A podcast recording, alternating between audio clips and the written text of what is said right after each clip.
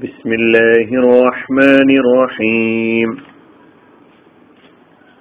സൂറത്ത് തക്കാസുർ ആയത് നമ്പർ എട്ട് വിവരണം രണ്ട് ثم لتسألن يومئذ عن النعيم പിന്നീട് സുഖാനുഗ്രഹങ്ങളെ കുറിച്ച് ആ ദിവസം നിങ്ങൾ ചോദ്യം ചെയ്യപ്പെടുക തന്നെ ചെയ്യും ഇതാണ് ഈ ആയത്തിന്റെ അർത്ഥമായി നമ്മൾ പഠിച്ചത്. അതിൽ ലത്തുസ് അലുന്ന എന്ന സുമ്മ ലത്തുസ് അലുന്ന എന്ന ആ രണ്ട് കലിമത്തുകളുടെ അർത്ഥം നമ്മൾ കഴിഞ്ഞ വിവരണത്തിൽ മനസ്സിലാക്കുകയുണ്ടായി. ഇനി ബാക്കി കലിമത്തുകളുടെ അർത്ഥവും അതിന്റെ പ്രധാന വിവരണവും നമുക്ക് മനസ്സിലാക്കാം. അനിൻ നഈം എന്നതാണ് ഇനി നമുക്ക് മനസ്സിലാക്കാനുള്ളത്. അതിലാദ്യം യൗമഇദിൻ. ഖുറാനിൽ ഒരുപാട് സ്ഥലങ്ങളിൽ കേൾക്കുന്ന ഒരു ശബ്ദമാണിത്. യൗമ ഇതിൻ എന്നത് അന്നാളിൽ അന്ന് ആ ദിവസം എന്നെല്ലാമാണ് അർത്ഥം പറയാ. അന്ന് അന്നാളിൽ ആ ദിവസം. നമ്മളിപ്പോൾ അർത്ഥത്തിൽ ആ ദിവസം എന്നാണ് അർത്ഥം പറഞ്ഞിട്ടുള്ളത്. അപ്പൊ യൗമ ഇതിൻ എന്ന ഈ കലിമത്ത് രണ്ട് കലിമത്തുകൾ കൂടിച്ചേർന്നുള്ള ഒരു രൂപമാണ്. ഞാൻ ചോദിച്ചു കഴിഞ്ഞാൽ ഒന്ന് യൗമ് എന്ന പദം. യൗമ്. ദിവസത്തെ സൂചിപ്പിക്കുന്നതാണ് യൗമ. മറ്റൊരു പദം പദം ഇസ് എന്ന പദമാണ്. ഇസ് ഇസ് ദാലിന്റെ മുകളിൽ പുള്ളിയുള്ള ദാൽ. ഇസ് യൗമും ഇതും കൂടിച്ചേർന്നപ്പോൾ യൗമ ഇതിൻ എന്നായി. യൗമ ഇതിൻ എന്നായി.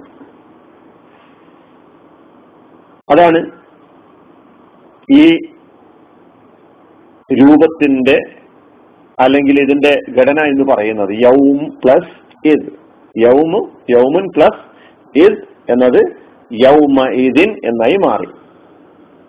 അപ്പൊ രണ്ട് കരിമത്തുകളാണെന്ന് മനസ്സിലാക്കുക. അർത്ഥം ആ ദിവസം അന്നാളിൽ അന്ന് ആ സമയത്ത് എന്നെല്ലാമാണ്.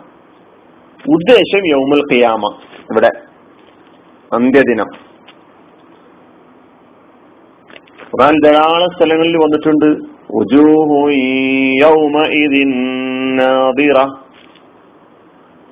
മറ്റൊരു സ്ഥലത്ത്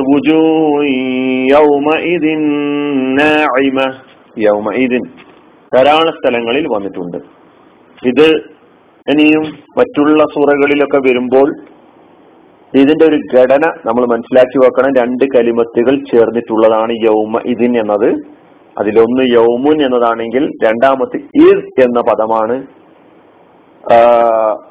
ഇത് രണ്ടും ചേർന്നപ്പോൾ യൗമഇദിൻ യൗമഇദിൻ എന്നായി മാറി. അന്നാളിൽ ആ ദിവസം അന്ന് അല്ലെ ആ സമയം എന്നെല്ലാമാണ് അർത്ഥം. അത് യൗമൽ ഖിയാമയെയാണ് ഈ ആയത്തിൽ സൂചിപ്പിക്കുന്നത് എന്ന് നമ്മൾ പറയുകയുണ്ടായി. അടുത്ത പദം അൻ എന്നതാണ്. നഈമിനെ കുറിച്ച് നഈമിനെ സംബന്ധിച്ച്. അല്ലെ? നമ്മൾ ആയത്തിന്റെ അർത്ഥം പറഞ്ഞപ്പോൾ വന്നു. അനുഗ്രഹങ്ങളെ കുറിച്ച് സുഖാനുഗ്രഹങ്ങളെ കുറിച്ച് ഈ കുറിച്ച് എന്ന് പറയുന്നത് ആ അർത്ഥത്തെ സൂചിപ്പിക്കുവാൻ ഉപയോഗിച്ചിട്ടുള്ള പദം അനി എന്ന പദമാണ്. അനി എന്ന പദം ഈ കലിമത്ത് ഹർഫാണ്. മറ്റു വിസ്മിന്റെ കൂടെ ചേർന്ന് വരുമ്പോൾ അർത്ഥം കിട്ടുന്ന പിന്നെ അർത്ഥം പരിപൂർണമാകുന്ന ഒരു പദമാണ് അൻ എന്ന പദം. അപ്പൊ അനിൻ നഈം എന്ന് പറയുമ്പോൾ നഈമിനെ കുറിച്ച് ലത്തുസ് അരുന്ന നിങ്ങൾ ചോദ്യം ചെയ്യപ്പെടുക തന്നെ ചെയ്യും. യൗമൈദിൻ അന്നാലിൻ സുമ്മ പിന്നീട്. അതാണ് ഈ ആയത്തിന്റെ ഓരോരോ പദങ്ങൾ പറയുമ്പോൾ അർത്ഥം വരുന്നത്.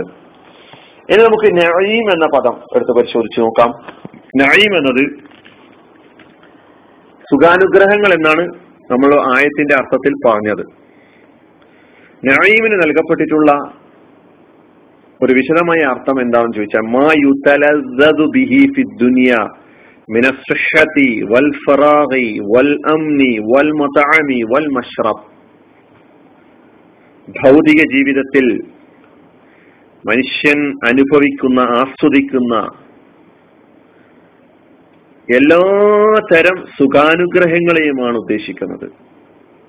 അതാരോഗ്യമാകട്ടെ ഒഴിവ് വേളകളാകട്ടെ സമാധാനമാകട്ടെ ശാന്തിയാകട്ടെ ഭക്ഷണ പാനീയങ്ങളാകട്ടെ എന്താകട്ടെ ഭവനമാകട്ടെ. അപ്പൊ ഭൗതിക ജീവിതത്തിലെ മനുഷ്യൻ അനുഭവിക്കുന്ന എല്ലാ സുഖാനുഗ്രഹങ്ങളെയും സൂചിപ്പിക്കുന്ന പദമാണ് നഈം എന്ന പദം നമ്മൾ മനസ്സിലാക്കേണ്ടതുണ്ട്. നഈം എന്ന ഈ കലിമത്ത് ഇസ്മാണ് ഫിയലല്ല ഹർഫ് അല്ല ഇസ്മാണ്. ഖുറാനിൽ ഈ പദവും ഒരുപാട് സ്ഥലങ്ങളിൽ വന്നിട്ടുണ്ട്. വിശദീകരണങ്ങളിലേക്കൊക്കെ തന്നെ നമുക്ക് പിന്നീട് കിടക്കാം. അപ്പൊ ഇതിന്റെ നഈം എന്നതിന്റെ ക്രിയാരൂപം നഈമ യൻഅമു നഈമ യൻഅമു നഈമൻ. നഈമ.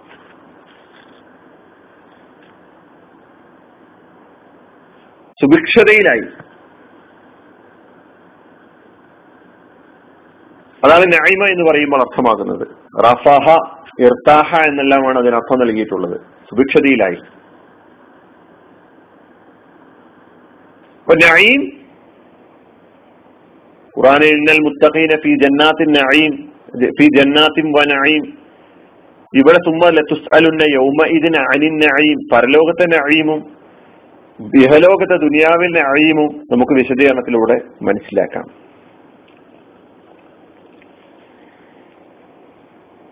ഈ ആയത്തിന്റെ അർത്ഥം ഒന്നും കൂടി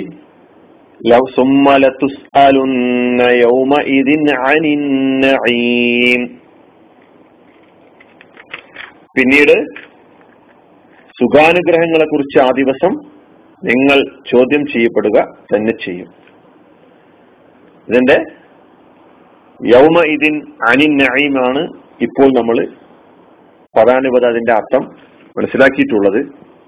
കൂടുതലായി പദങ്ങളുടെ അർത്ഥങ്ങളൊക്കെ മനസ്സിലാക്കാൻ കൂടുതൽ പഠിക്കാൻ ആഗ്രഹിക്കുന്നവർ ആമുഖലയിലൂടെ തിരിയാൻ മറ്റു സംവിധാനങ്ങളൊക്കെ ഉപയോഗപ്പെടുത്തണം. വാഹിർ ദാവാന അനിൽ അലഹമുല്ലാഹി റബ്ബിൽ ആലമീൻ. അസ്സാം വലൈക്കും